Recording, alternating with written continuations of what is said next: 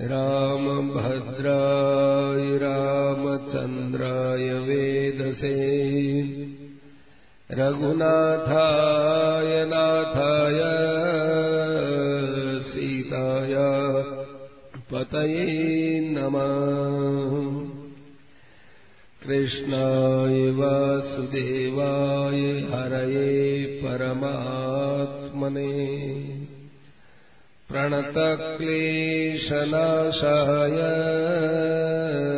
गोविन्दाय नमो नमः। मनोजवम् मारुततुल्यवेगम् जितेन्द्रियम् बुद्धिमताम् वरिष्ठम् वातात्मजम् वानरयूथमुख्यम् श्रीरामदूतम् शरणम् प्रपद्ये। भक्तिभक्तभगवन्तगुरुचतुरनाम वपुवे तिनके पदवन्दन किये नासत विघनयने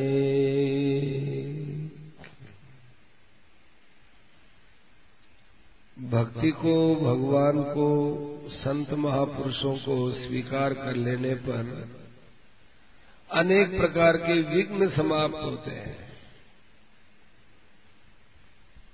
विघ्न कौन से खत्म होते हैं? जो भगवत प्राप्ति में विघ्न आते हैं, भक्ति में विघ्न आते हैं। संसार के जो विघ्न है, इनको संत महापुरुष भगवान के भक्त विघ्न मानते नहीं। इसको तो वे साधन सामग्री मानते हैं, कल्याण की प्राप्ति का साधन मानते हैं। ये विघ्न है ही नहीं। विघ्न है हमारे अंदर काम, क्रोध, लोभ, मोह, अहंकार, स्वार्थ, राग, द्वेष, छल, कपट। ईर्ष्या, असूया, जितने अंदर के विकार जो हम खुद पैदा करते हैं, ये विघ्न है। देखो जो भगवान के बनाए हुए विघ्न है, उनके लिए तो हम भगवान को कह सकते हैं। परंतु जो विघ्न हम हमारी फैक्ट्री में तैयार करें और भगवान से कहे महाराज जी, विघ्न हटाओ तो भगवान तो उसमें भी दया करते हैं। बनाते हम और भगवान से कहे महाराज, ये हमारे राग हो गया, ये द्वेष हो गया, हमने पैदा तो कर लिया, अब आप इसको दूर करो। किलोत पाटी वो बानर है। एक जगह क्या हुआ लकड़ा हार लकड़ा काट रहे थे। तो बड़े बड़े लकड़ थे, उनमें छीनियाँ डाल दी छीनियाँ डालने से वो थोड़े चौड़े हो गए। फिर बड़ी छीनी डालते हैं तो फिर बड़े हो जाते हैं, फिर उनको काटते हैं अलग अलग ऐसे। तो सूर्य सो रहा था तो सब लकड़हारों ने छीनियाँ डाल डालकर थोड़ा चौड़ा कर दिया उनको। कि सुबह आएँगे छीनियाँ निकाल लेंगे और लकड़ों को फाड़ देंगे। वो दो चले गए, इधर बंदर आया कूदते फानते बंदरों ने आकर के देखा, ये क्या तमाशा है? यूँ यूँ देखा, बंदर की आदत है, सचला नहीं रहता वो। वो लकड़ों के ऊपर बैठ गए। जो छीणिया थी, उन छीणियों को हिलाया तो छीणिया निकल गई। निकलने से उन बंदरों की पूंछ थी, वो छेद में चली गई, वो पिचक गई। अब क्या क्या अब पूछ यूँ यूँ खूब करे, वो लकड़ा पूरा का पूरा और उधर पूछ में तकलीफ़ हो। रात भर बेचारे मशक्कत करते रहे, कुछ नहीं हुआ। सुबह वो लकड़ा हरा आए, अब देखे, अब क्या करें, हम भी इनका क्या क्या पास हो जाए तो ये खा जाए। तब बंदरों का जिधर मुँह था उसके पीछे की तरफ़ में लकड़ा रहा लकड़ी को फाड़ने लगे। और फिर उसको मुँह चौड़ा करके एक एक बंदर को निकाल दिया। तो जैसे बंदर अपनी हरकतों से स्वयं जान बूझ कर उसमें फंस गया, लेकिन उसको उस फसावट से दूर होने का कोई उपाय नहीं दिखा। ऐसे हम लोगों की दशा है। संसार में फंस तो गए जान बूझ करके क्योंकि राग, द्वेष, हर, शोक, काम, क्रोध, लोभ, अहंकार, ये भगवान ने तो बनाए नहीं। ये हमने बनाए। भगवान की बनाई हुई सृष्टि होती तो भगवान पर जिम्मेवारी होती, भगवान पर ज़िम्मेदारी नहीं है, तब भी भगवान कहते हैं, तब भी कि तुम मेरी शरण में आ जाओ, तुम्हारे सारे विकार में दूर कर दूँगा। यह है भगवान के भजन में बाधा। नासत विघ्न अनेक।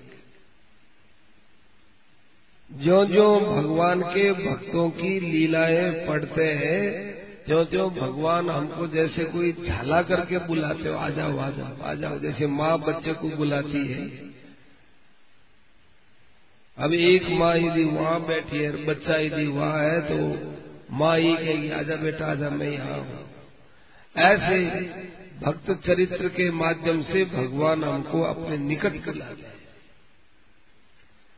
नाबाजी महाराज ने इसी भावना से कि भगवान की कृपा कैसे मिले कि भक्त का चरित्र लिख दो।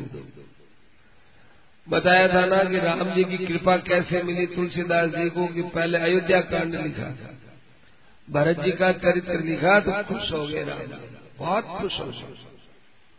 तुलसीदास जी में भरत जैसी भक्ति आ गई। बड़ी विलक्षण भक्ति हुई, तब भक्ति प्रधान उन्होंने पूरा राम चरित्र लिखा तुलसीदास जी जैसा राम चरित्र भक्ति से परिपूर्ण, कोई दूसरा चरित्र नहीं है। वाल्मीकि चरित्र है वो, लीला प्रधान है, क्रिया प्रधान है। और ये अध्यात्म रामायण ज्ञान प्रधान है। तुलसीदास जी का है ये भक्ति प्रधान है। अस्त। इसी प्रकार से नाबाजी महाराज ने भी ये जो भक्तमाल कही है, ये भगवान की भक्ति भक्तों से प्राप्त करने के लिए कही है भगवान भी अपने भक्तों को जब भक्ति देने की इच्छा होती है तो भक्तों के पास भेजते हैं। आपने सुना ना पुष्पक विमान से भगवान अयोध्या, लंका से रवाना हुए अयोध्या के लिए तो भरद्वाज ऋषि के आश्रम में आए तो भगवान ने कहा, हनुमान जी, हनुमान, अयोध्या जाओ। भरत क्या करता है? उसको जाकर अपनी ये सब बात सुनाओ। हमारे ये बात बताओ, उस समय उसके चेहरे पर क्या भाव होता है वो बताओ। यदि इतना सा भी उसके चेहरे पर अनिच्छा का भाव हो कि अब राम जी नहीं आवे तो अच्छा है तो इतना सा भी भाव हो तो मेरे को बोल देना। वाल्मीकि रामायण में आता है। परंतु हनुमान जी को भेजा इसलिए कि अब मेरी भक्ति ये कहाँ सीखेगा? हनुमान को मैं मैं तो मिल गया, लेकिन मेरी पूर्ण भक्ति मिलनी चाहिए। अभी तक इसको मेरे पूर्ण भक्त का दर्शन नहीं हुआ है। छोटे मोटे दर्शन हुए, विभीषण वगैरह के। पूर्ण भक्त हमारा भरत है। तो भरत जी के हाव, भाव, क्रिया, व्यवहार, ये सब देख करने के लिए भगवान ने भेजा हनुमान जी को। हनुमान जी ब्राह्मण बन करके गए, अरे भरत जी के सामने तो बंदरी बन के जाना चाहिए था आपको। क्योंकि आप भरत जी से पहले मिल चुके हो। संजीवनी बूटी ला रहे थे, तब भरत जी आपसे अपरिचित तो है नहीं, और आप भी अपरिचित नहीं। तो ये हनुमान जी महाराज बन करके गए, ब्राह्मण बन करके गए। ब्राह्मण बन करके क्यों गए? कि यदि मैं पहले वाले शरीर से जाऊँ, बंदर शरीर से जाऊँ तो मुझे भगवान का बड़ा निकट मान करके मुझे क्या पता भक्ति उतनी दे कि न दे। और मेरे मन में भी ये अभिमान आ सकता है कि मैं भी भगवान का भगत हूँ। जिस आदमी से कुछ सीखना होता है, लेना होता है तो उस समय अपना अभिमान एक तरफ़ रख करके नम्रता से लेना चाहिए। कहीं मेरे अंदर भक्ति का अहंकार न आ जाए, अतएव हनुमान जी ब्राह्मण बन करके सरलता से उनके पास गए और राम जी का समाचार सुनाया। वो तो राम जी के विरह में रो रहे।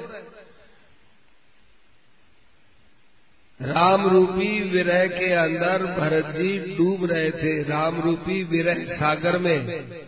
तो भरत जी महाराज को डूबते हुए को जैसे कोई नौका मिल जाए, ऐसे हनुमान जी नौका मिल गए क्या बात है, क्या बात है। भरत जी रोते क्यों हो, क्या बताओ रिपुरण जी सुदस सुर गावत सीता अनुज सहित प्रभु आवत। एक पंक्ति में सारी रामलीला कह दी। तब राम जी बड़े तब भरत जी बड़े खुश हुए कि हो शत्रु को जीत लिया। रिपुरन जी की सुजस सुरगावत और सीता अनुज सहित बस यही चाहते थे, सीता मिल जाए और भाई लक्ष्मण जो बेहोश हुआ हुआ था, वो होश में आ जाए। पूरा ज्ञान कह दिया। फिर कौन हो तुम ये बात कहने वाले भाई ऐसा शुभ समाचार देने वाले तुम हो कौन? अब देखो, ब्राह्मण बन करके गए थे ना तो ब्राह्मण को तो दान पुण्य लेना चाहिए। कहीं कहीं यदि ब्राह्मण दान पुण्य नहीं लेता है तो वो यजमान के साथ न्याय नहीं करता है। ब्राह्मण को दान पुण्य वहाँ लेना चाहिए। अब देखा गया अब इस खुशखबरी में जाने मुझे क्या क्या दे देंगे?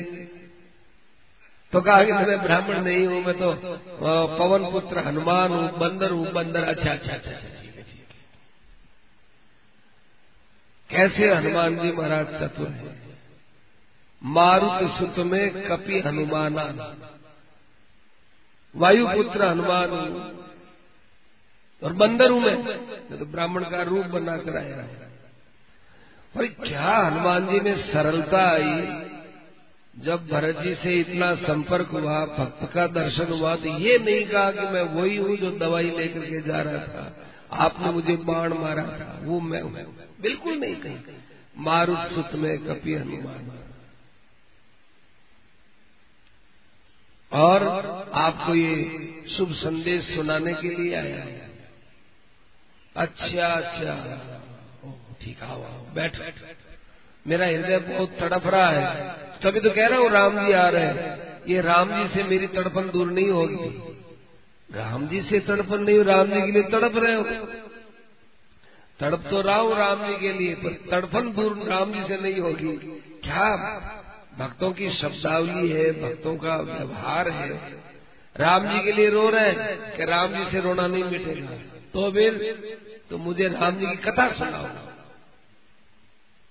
अब मोई चरित्र सुनाओ तो मुझे अपना चरित्र सुनाओ, राम जी की कथा सुनाओ, पूरी कथा सुनाओ। तब आदि से कथा सुनाई। दशरथ जी के बेटा है, विश्वामित्र जी के साथ गए, धनुष तोड़ा, सीता जी लाए वरदान मांगा, वनवास में गए और आप चित्रकूट में मिले, फिर वहाँ से प्रस्थान किए, पंचवटी में गए और गीदरा से मित्रता हो गई, फिर उधर रावण मारिस के संग से सीता को हर ले गया। फिर हम लोग बंदर लोग मिले। अब वास्तव में तो सब कथा तो कह ही दी थी, वहाँ पहले हनुमान जी ने कह दी थी। पर राम चरित दे सुनत अघाई, रस विशेष जाना तिन नाई तृप्ति नहीं हुई हनुमान जी भरत जी को। पहले कथा सुन जाओ। अब मुझे सुनाओ।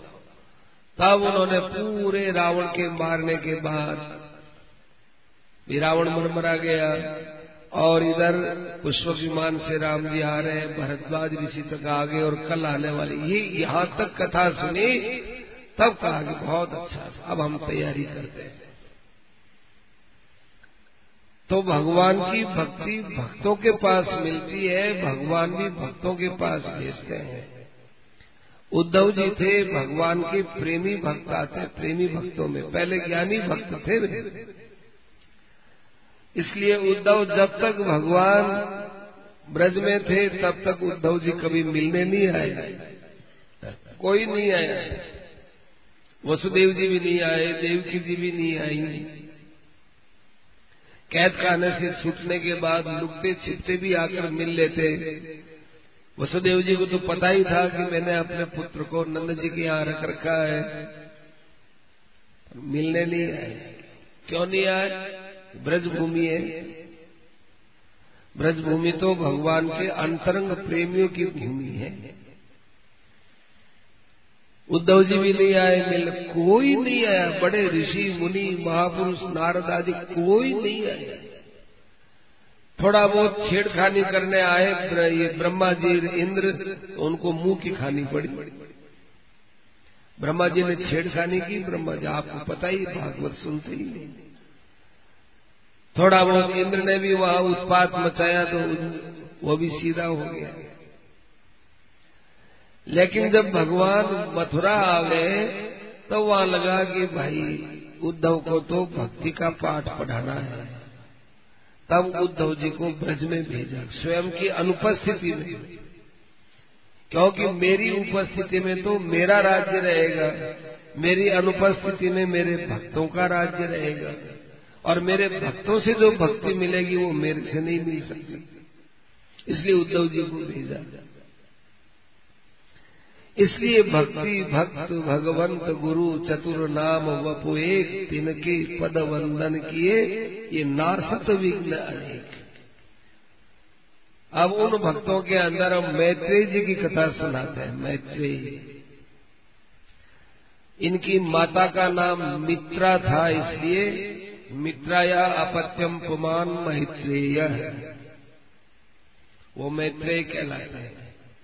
इनके पिता का नाम कुशारू था, कुशारु। इसलिए इनको कौशारव भी बोलते हैं।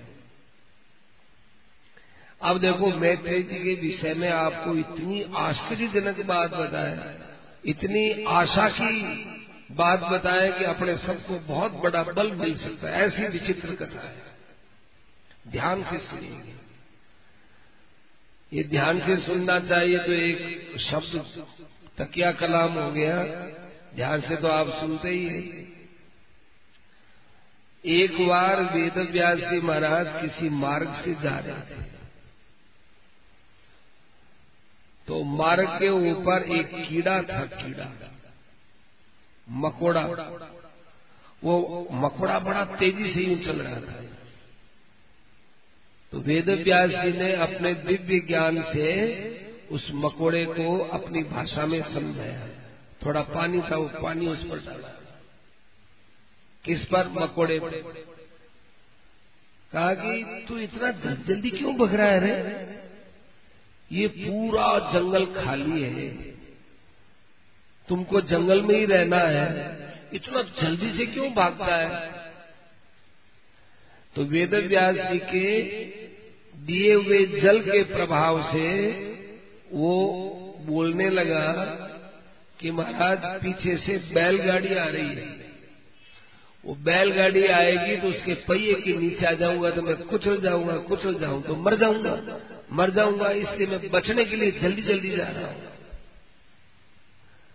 तो वेद व्यास जी महाराज हंसे। वेद व्यास जी ने कहा, क्या रे, तू इसमें कौन सा सुख पा रहा है भाई? मर जाएगा तो मर जाएगा। कोई मनुष्य हो और मरे, तब तो कुछ पता ही चले भी, भगवान के भजन के बिना मर जाएँगे। तेरा तो कीड़ा है, तेरे मरने से क्या है? मर जाएगा तो क्या बड़ी बात हो जाएगी? तो मनुष्य थोड़ा ही है। मनुष्य के तो हर्जा हो जाएगी भाई मर जाएँगे तो भगवान का भजन फिर कब करेंगे? क्यों भग रहा है? तो कहने लगा, महाराज, जितने जीव है वो अपने अपने शरीरों में जीना चाहते, मरना कोई नहीं चाहता, क्योंकि मरने में एक दुख होता है। और हर हर जीव की आदत है कि मैं सुख पूर्वक रहूँ। तो तुझे आज तक कहीं सुख मिला कि नहीं ब्यासी महाराज, मुझे कई योनियों में ऊँचे, नीचे योनियों में जाए, सुख तो नहीं मिला। सुख सामग्री मिली सुख सागरी महाराज में एक बार देव योनि में था। देवताओं की योनियों में था मैं। क्या वहाँ सुख की सामग्री है? परंतु आपको बताएँ कि देव योनि में जो मुझे सुख मिलता था, वो मुझे कीड़े योनि में भी सुख मिलता है। सुख की अनुभूति वही होती है। सुख वही मिलता है। महाराज की तो एक बात और बोलते थे, उनके बराबर के शब्दों का प्रयोग तो हम लोगों को करना नहीं चाहिए। परंतु वो एक बात कहते कि जैसे हर आदमी को अच्छे अच्छे भोग पदार्थ में जो सुख मिलता है, बढ़िया भोजन करने में जो सुख मिलता है, ऐसे विट भोजी पशु पक्षियों को उसमें भी वही सुख मिलता है।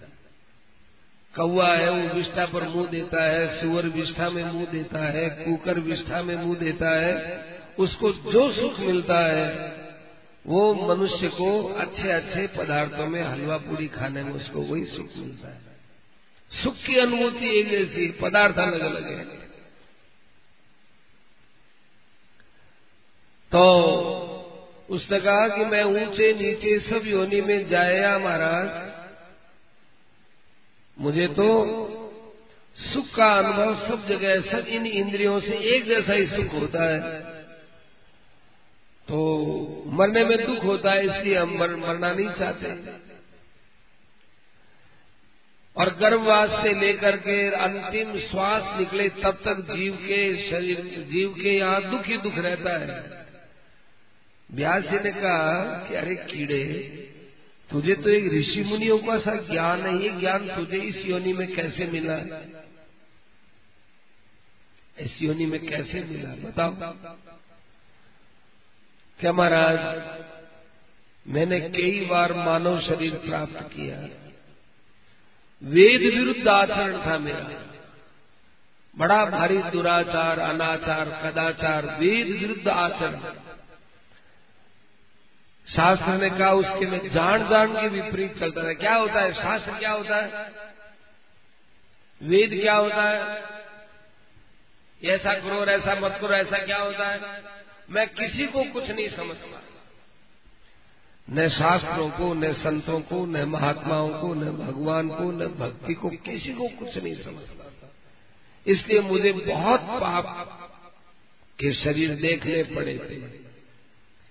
एक बार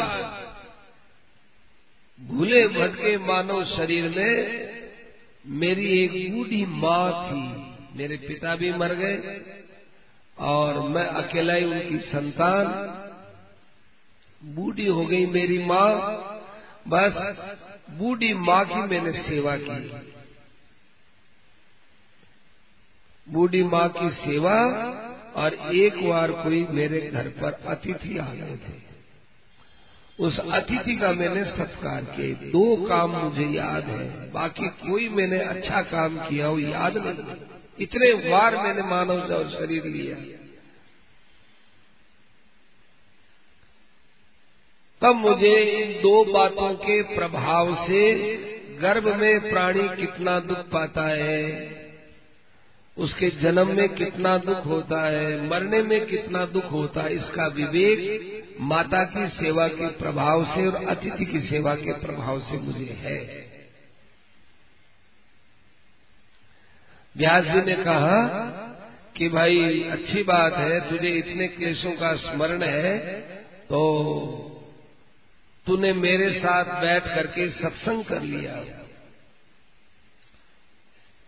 तूने कीड़े शरीर में मकोड़े के शरीर में बैठकर मेरे साथ इतनी देर सत्संग कर लिया, अब जब तक तेरा कल्याण नहीं होगा, तब तक मैं तेरा पीछा करता रहूँगा।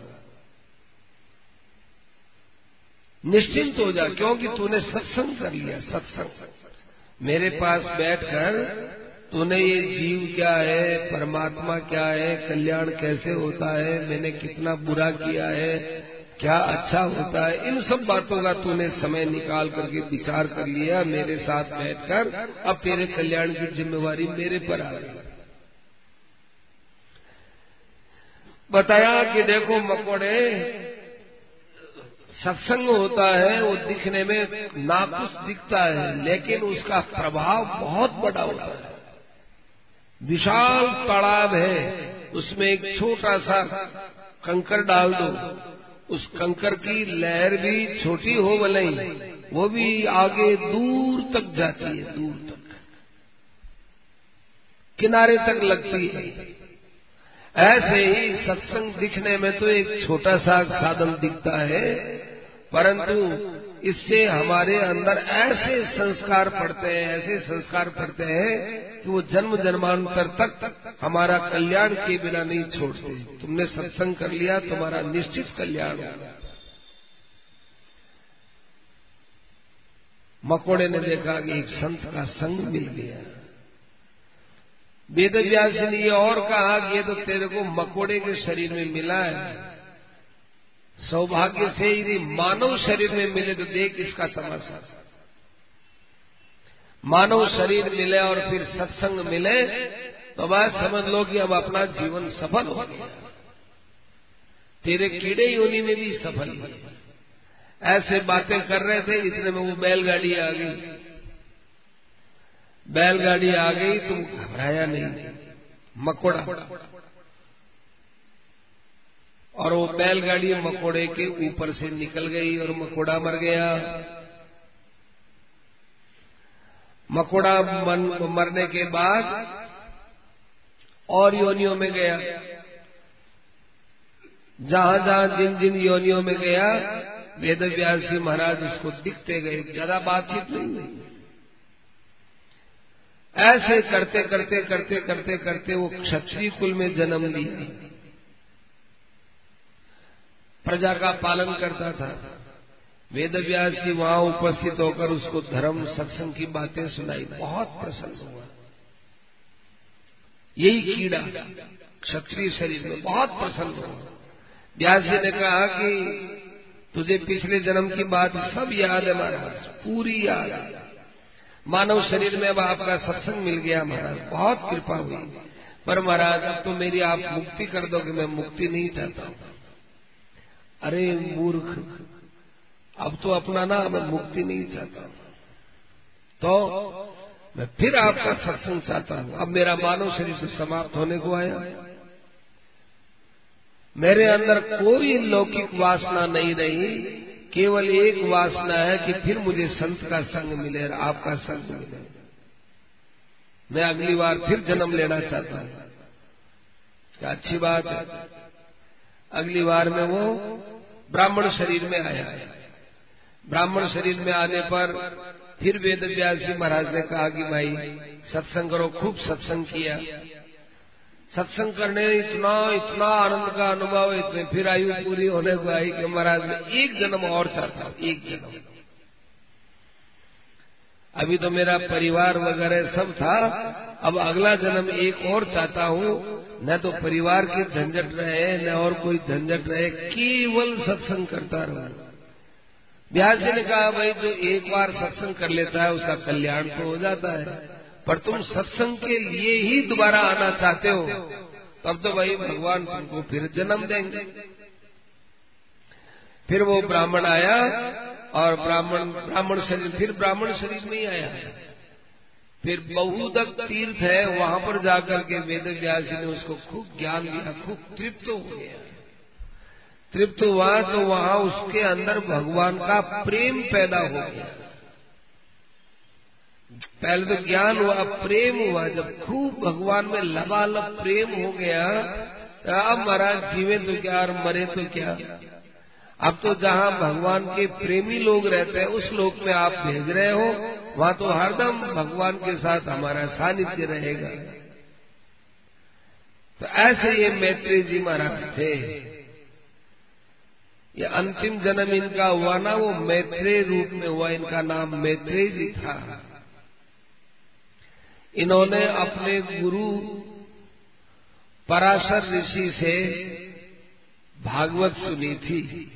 पराशर वेद व्यास जी महाराज के पिता। पराशर ऋषि से भागवत सुनी तो भागवत में आप लोग सुनते ही एक बार की बात है कि पराशर ऋषि ने विचार किया कि मेरे पास ये भागवत सुनता तो है, परंतु इसके अंदर कुछ ज्ञान उतरा कि नहीं? लोग सुन तो लेते हैं कि साहब, भागवत सुनने से कल्याण होता है, चलो अपन सुन लो। सुनने की प्रधानता से सुनते हैं। परंतु जो बात सुनते हैं उसको जीवन में लाने के लिए बहुत कम लोग सुनते हैं। सुनने का महात्म्य होता है तो राज़ी हो जाते हैं। कहने वाला भी राज़ी, सुनने वाला भी राज़ी। पर एक बात है, आजकल के जमाने में सुनने वालों का कल्याण जल्दी होता है, सुनाने वाले का कल्याण जल्दी नहीं होगा। जो भागवत आदि ग्रंथ सुनाते हैं उनका कल्याण होना मुश्किल है। सुनने वालों का कल्याण तो आराम से होगा, जल्दी होगा और अच्छा होगा। क्यों? फिर इस चक्र में नहीं पड़ना इसकी व्याख्या नहीं करनी वो आप खुद ही समझ लीजिए। सुनाने वाले की अपेक्षा सुनने वाले का आज के जमाने में जल्दी कल्याण होता है। क्योंकि सुनने वाला निरहंकृत होकर सुनता है, कोई मन में अहंकार नहीं। सुनने में किस बात का अहंकार, सुनाने में तो अहंकार उसकी बढ़ाई होती है, उसको उत्सासन मिलता है, उसको अनेक प्रकार के द्रव्य का लालच भी रहता है। लोभ है, लालच है, अहंकार है, ये मिटाने के लिए भागवत कथा कहनी चाहिए। और इसको कहने वाले इसको बढ़ाते हैं। तो उनके कल्याण में तो संदेह है। सुनने वालों के कल्याण में कोई संदेह नहीं। अस्तु तो पराशर ऋषि ने देखा कि शिष्य की थोड़ी परीक्षा लेनी चाहिए। देखो, लोग देखते हैं कि गुरु जी को पता नहीं चलता, शिष्य शिष्य जो असली गुरु होते थे, वो शिष्य बन करके और पढ़ाते थे। गुरु बन करके नहीं पढ़ाते। शिष्य बन करके पढ़ाते हैं। शिष्य बनकर कैसे पढ़ाएँगे? कि शिष्य जितना समझता है, जिस स्तर का है, उस स्तर से वो बोलेंगे। तो शिष्य होकर के और उसको समझाएँगे तो वो बात समझ में आएगी, समझ में नहीं आएगी। तो पराशर ऋषि ने देखा कि इसकी परीक्षा लेनी चाहिए। तो पराशर ऋषि ने कहा मैत्रे हाँ गुरुदेव। अरे भैया, तुमने हमसे भागवत सीखी है ना, पढ़ी है ना? तो गुरु गुरु दक्षिणा तो चाहिए। हाँ महाराज, आज्ञा करो। तो सुवर्ण लेकर के आओ। सुवर्ण लेकर के आओ, सुवर्ण।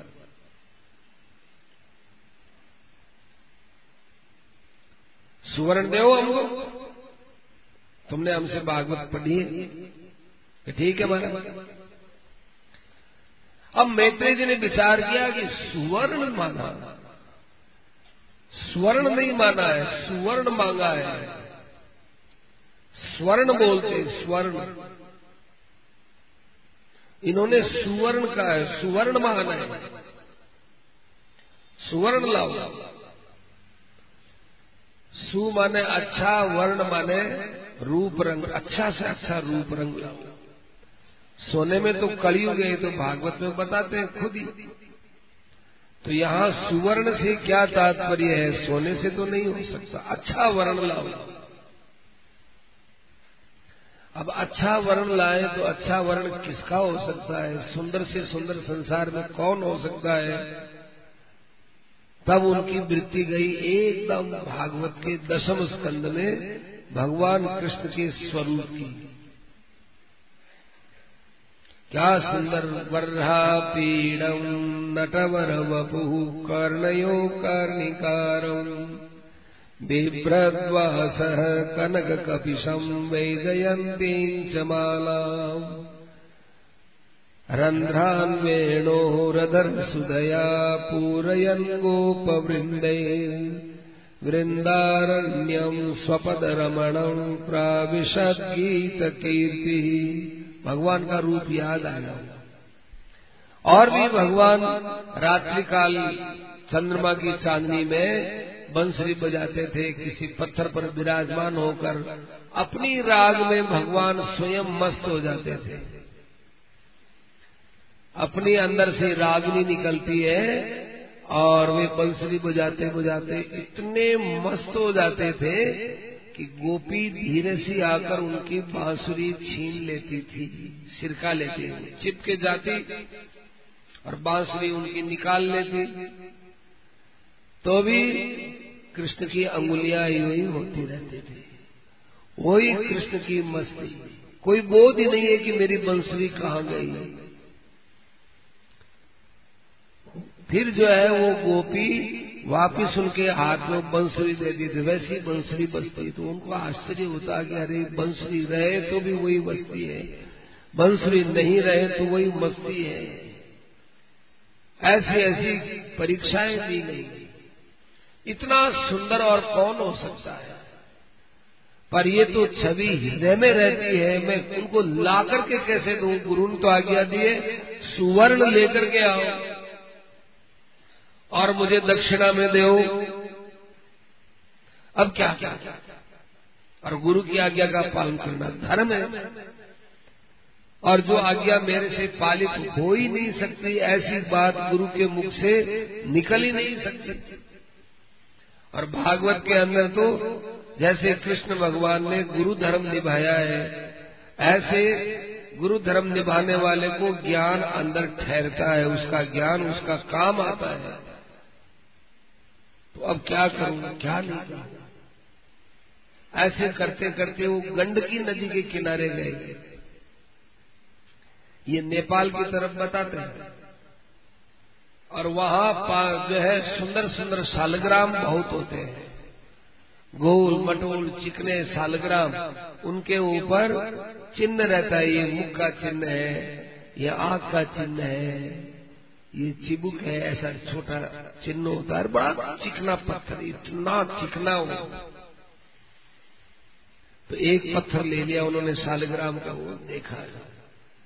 अब उसके अंदर जितनी सुंदरता की भावना की, उतना ही वो सुंदर दिखे।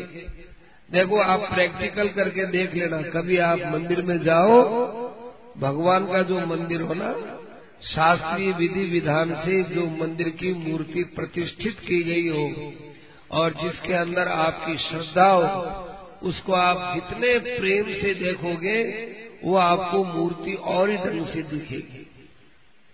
कल की अपेक्षा आज जाके देखोगे तो और ही विलक्षण दर्शन होंगे।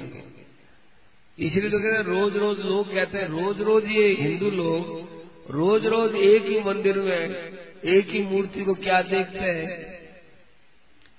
तो जो भक्ति को जानते नहीं, भगवत प्रेम को जानते नहीं, उनको तो आश्चर्य होता है। वो लोग कहते हैं, समय खराब करते हैं। वही तो मूर्ति है राम जी की, वही तो मूर्ति है कृष्ण जी की, वही तो मूर्ति है शिव जी की, वही तो मूर्ति है विष्णु भगवान की, वही तो मूर्ति है गणेश जी की। नए रोज रोज रोज रोज आके क्या दर्शन करते हैं? हाथ जोड़ते आते, रोज रोज क्या क्या कहते हैं?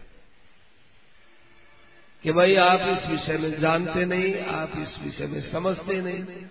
संत होते हैं, वो रोज जाते हैं। वृंदावन में एक सूरदास जी रोज भगवान ठाकुर जी का दर्शन करने जाए रोज। सूरदास। लोगों ने पूछा, महाराज, आपको तो भगवान का श्री विग्रह दिखता ही नहीं है। आप यहाँ क्या लेते हो? क्या दर्शन होता है? कहा कि देखो, मैं दर्शन करने नहीं आता। मैं दर्शन करने नहीं आता, क्योंकि मुझे दर्शन होता नहीं। मैं तो ठाकुर जी को दर्शन देने आता हूँ। कहीं ठाकुर जी को वहाँ दर्शन करने के लिए आना न पड़े, इसलिए ठाकुर जी को दर्शन देने आता हूँ।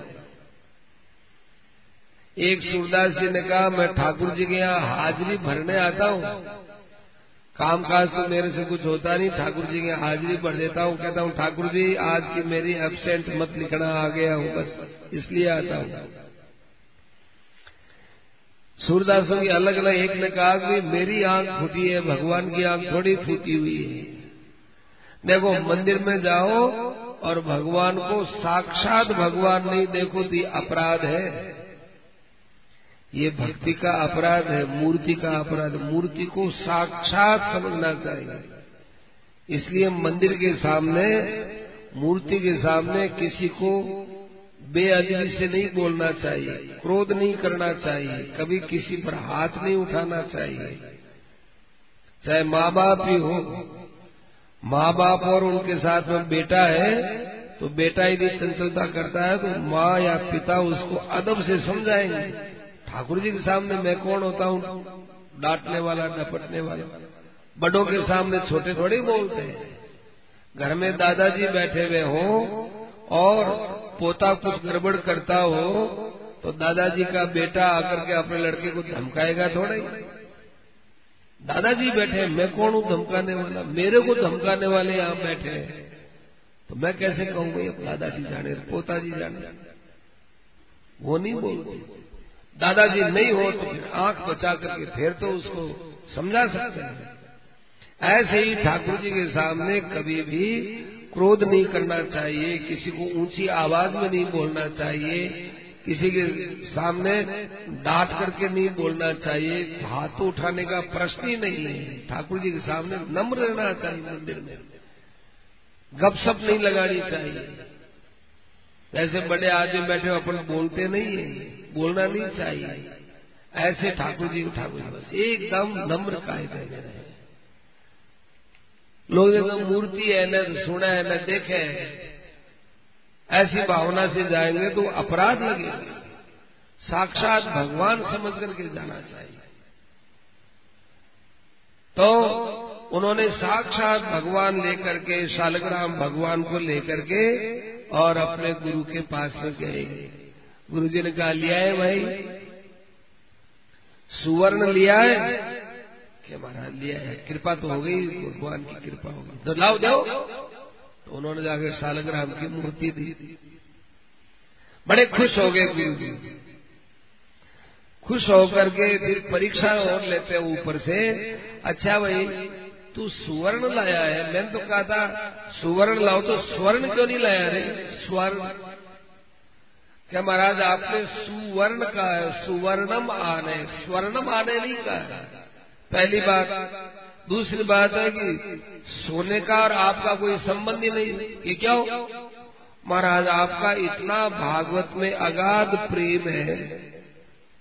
उनका, आपका सोने में इतना सा भी प्रेम हो ही नहीं सकता है तो मैं सुवर्ण का अर्थ सोना अर्थ क्यों लगाऊँगा? इतना विषद आपके भागवत। में तब बड़े खुश होकर के कहने लगे कि मैत्रेय जी हम आपको आशीर्वाद देते हैं कि आप भगवान के मुख से भी भागवत सुनोगे। भगवान के मुख से। आशीर्वाद दिया। और उद्धव जी ने जब भागवत सुनी तो मैत्री जी ने भी वहाँ पर भागवत सुनी। पर ये बात भागवत के अंदर जब पढ़ते हैं तो ये समझ में कम आती है। भागवत के अंदर उद्धव जी को ज्ञान दिया है, भगवान ने द्वारिका के महल में। और इधर उद्धव जी ये भी बोलते हैं कि मैं भगवान के पीछे पीछे प्रभास क्षेत्र में गया, सरस्वती नदी के किनारे गया, और वहाँ पर मैत्री जी आए थे। मैत्री जी के सामने भगवान ने मुझे ज्ञान दिया, भागवत सुनाया। ये दोनों ही बातें भागवत में आती ऐसे प्रसंग आए ना एक ही पुस्तक में, एक ही ग्रंथ में ऐसी दो अलग अलग लीलाएँ आए तो लोग कहते हैं, ये क्या है? ये आपके यहाँ एक बात तो है नहीं। वहाँ उसका समाधान गोस्वामी जी ने बड़ा अच्छा किया है। कल्प भेद हरिचरित सुहाय हर कल्प के अंदर भगवान की लीला में कुछ भिन्नता होती है। आपसे पूछा जाए कि आप सोमानी गेस्ट हाउस में सत्संग करने जा रहे हैं कितना कितने दिन हो गए साहब? इतने दिन हो गए, पंद्रह दिन हो गए, बीस दिन हो गए सत्संग करते तो पंद्रह बीस दिन हो गए तो आपको एक कपड़ा ही पहन के जाते थे क्या? क्या नहीं, कभी धोती में जाते, कभी पजामा में जाते, कभी पजामा भी और ढंग का, एक कसवादार पजामा, चूड़ीदार पजामा, वो एक जो है, पैंट पहनने जाते, ऐसे जाते। हैं माताएँ बहने अपने अपने ढंग की अलग अलग पोशाक पहन करके आती एक ही पोशाक पहन के थोड़ी आते हैं। ऐसे ही भगवान हर द्वापर में लीला करते हैं, हर त्रेता में लीला करते हैं, हर सतयुग में अपने अपने ढंग की लीला करते हैं। कहीं कुछ भिन्नता आ जाती है तो कल्प भेद से भिन्नता मानी जानी चाहिए। एक कल्प में द्वारिका में उपदेश दिया तो एक कल्प के अंदर मैत्री जी को और उद्धव जी को, दोनों को भगवान ने प्रभास क्षेत्र में भागवत सुनाई। ऐसे समाधान करना चाहिए। समाधान सही भी है। रोज आदमी मिलते हैं, पर एक जैसी ड्रेस थोड़ी रखते हैं। आपस में सब मिलते हैं, बाज़ार जाते हैं, आते हैं। रोज सुबह नहाते हैं, रोज सुबह ड्रेस पहनते हैं। ऐसे हर त्रेता में राम का अवतार, हर त्रेता, हर द्वापर में कृष्ण का अवतार हर सत्यु के अंदर नृसिंह भगवान का अवतार, ये सब अवतार होते ही रहते हैं। तो इस प्रकार से ये शालग्राम जी को लेकर के जब आए तो बड़े सुंदर वर्ण वाले भगवान का अर्थ समझ गए। मैत्रेय जी तो गुरु जी ने भरपूर आशीर्वाद दिया। विदुर जी महाराज ने मैत्रेय जी से यही पूछा था कि महाराज, आपको ये ज्ञान कहाँ से मिला कि मुझे ज्ञान मेरे गुरु जी से मिला और मुझे भगवान ने भी ज्ञान दिया? और ये भी कहा था कि देखो, ये ज्ञान तुम विदुर जी को दे देना। उद्धव को नहीं कहा, मुझे कहा है। तो उद्धव जी को विदुर जी को उद्धव जी भी मिले थे और मैत्रेय जी भी मिले थे। उद्धव जी ने भी यही कहा कि मैं विदुर जी आपको तो ज्ञान मैत्री जी देंगे, वही बोल सकता मैं तो बोल नहीं सकता हूँ। आप देखो, ज्ञान देने में क्या है मैं तो कह ही नहीं सकता मैं वो ज्ञान कह नहीं सकता हूँ। क्यों? अब नहीं कह सकता। वाणी काम नहीं करती। बुद्धि काम नहीं करती। जब भगवान के प्रेम में ही मन, बुद्धि, इंद्रिया डूबी हुई है, अब कैसे तो कहे, क्या कहे? वो अपने अंदर का आनंद उसमें डूबे रहते हैं, वो उनके लिए फिर कहना सुनना एक आफती होती है। जो उद्धव जी भगवान को ज्ञान देते थे, भगवान को समझाते, ऐसा नहीं, ऐसा होना चाहिए, ऐसा नहीं, ऐसा होना चाहिए। आप क्या ये गोपियाँ गोपियाँ लगा रखी हैं? आप अद्वैत हो, आप वो हो, या आप अब जब उद्धव जी का जब प्रसंग आएगा, तब देखना। भगवान गोपियों के लिए तो रोएँगे और उद्धव जी भगवान को देखकर तमाशा करेंगे, क्या है? अनंत कोटि ब्रह्मांड नायक परात्पर पर ब्रह्म परमेश्वर सर्व स्वरूप होकर आपसे कौन मिलता है और कौन आपसे अलग होता है? कहाँ आप में हंसना है? कहाँ आप में रोना है? ऐसे करते हुए भगवान और रोते हैं तेरे वचनों से मेरे छाती में तकलीफ़ होती है, तू मेरे प्रेमियों के प्रेमी नहीं जानता है। कि क्या होता है प्रेम? प्रेम तो अपने स्वरूप में ही होता है। ऐसे उद्धव जी खूब बात काटते हैं, फिर भगवान का मेरे से माता बच्ची होती नहीं, तू जाए ब्रज में जाए ब्रज में जाकर आते हैं, उनका देखते हैं, तब अरे भगवान की बात में कितनी सत्यता है, कितनी वास्तविकता है, ये फिर एक चित्रकेतु भगत का भी नाम लेते हैं। चित्रकेतु की कथा तो प्राय सभी भागवत सुनने वाले जानते हैं। चित्रकेतु था, इसके एक करोड़ रानियाँ थी, कोई संतान थी नहीं। फिर अंगिरा ऋषि के प्रताप से उनके एक संतान हुआ और उस संतान को जहर दे दिया सौतों ने। जहर से वो मर गया। फिर राजा रानी सब रोए, नारद जी आए, पानी छिड़कार, वो जीव जीवित हो गया। नारद जी ने कहा तेरे माँ बाप रो रहे उधर देख, तू मेरी तरफ़ क्या देता कौन माँ बाप किसके माँ बाप कब के माँ बाप क्यों माँ बाप एक जन्म इनको दे दिया, बस ठीक है, इनका बेटा हो गया, इनका कोई ऋण था, चुक गया हम तो ऋण चुकाते हैं, बैठे इधर उधर कोई बाप बनता है, कोई बेटा बनता है, कोई माँ बनती है। ये सब कर्मों का ऋण है और कुछ नहीं। फिर उससे पूछा, अब देखो नई बात इसमें क्या है? बाकी तो भागवत में आती खूब सुनिए क्या सुना है। उससे पूछा कि तू वास्तव में कौन है? तब उसने अपना परिचय दिया कि मैं वास्तव में कौन हूँ जो बताता हूँ। कि मैं पूर्व जन्म में पांचाल देश का राजा था। संतों के पास बैठकर खूब सत्संग करता था। सत्संग करने पर फिर मेरा संसार से स्वाभाविक ही आकर्षण हट गया। न राज्य में मोह रहा, न धन में मोह रहा, न परिवार में मोह रहा, न व्यक्ति में मोह रहा, किसी से भी मोह नहीं रहा। स्वाभाविक ऐसा चित्त बन गया, मैं क्या करूँ? तो मैं सब छोड़ छाड़ करके भिक्षावृत्ति से निर्वाह करता था। भिक्षावृत्ति से निर्वाह करता था और भगवान का गुणगान करना, और भगवान का नाम लेना, और भगवान की कथा सुनना, उसमें मुझे ऐसे रस टपकता था, उसमें जैसे कोई ये कंद होता है वो, और रस कंद होता है, रस से भरा हुआ कोई झरना होता है, उसके समान मुझे मीठा लगता था, भगवत चरित्र खूब अच्छा लगता था तो एक गाँव में मैं गया घूमते घूमते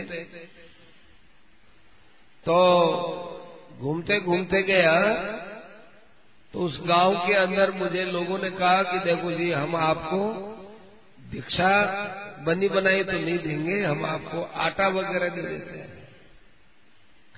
आटा है, दाल है, इसको सीधी भिक्षा बोलते हैं, सीधा। सीधा पौ दे दिया मेरे को, ठीक है, हमको तो रोटी खाई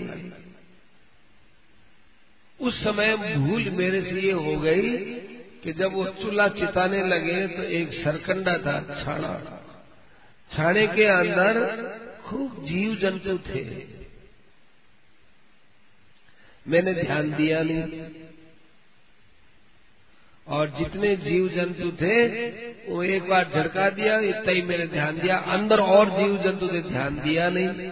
मुझे देखना चाहिए कि जब ऊपर ऊपर इसके इतने जीव जंतु हैं तो अंदर भी हो सकते हैं। छाने को फोड़ना चाहिए था, या उस छाने को त्याग देना चाहिए था। इतनी मेरे में अकल नहीं, केवल भूख के मारे। मैंने कहा, जल्दी भोजन बनाए। सरकंडा लेकर मैंने चूल्हे के नीचे डाल दिया, सब वो जीव मर गए बेचारे। चींटियाँ सब कीड़िया ही कीड़िया, मर गई। फिर मैंने भगवान के भोग लगाया। भोग लगाया और फिर मैंने प्रसाद पा लिया। वो जो मैंने भगवान के भोग लगाया और जीवन में मैंने सत्संग किया, उसके प्रभाव से तो देखो नारद जी आपके दर्शन हो रहे हैं। और वे जो चींटियाँ थी जिन चींटियों को सरकंडे के अंदर मैंने जलने दिया, वो चींटियाँ ही मेरा बदला लेने के लिए मेरे पिता की रानियाँ बनकर आई और उन्होंने मुझे जहर देकर के मारा। क्योंकि पिछले जन्म में मैंने इनको कष्ट दिया। तो इस प्रकार से भगवान की भक्ति भी है और कर्मों का फल भी है।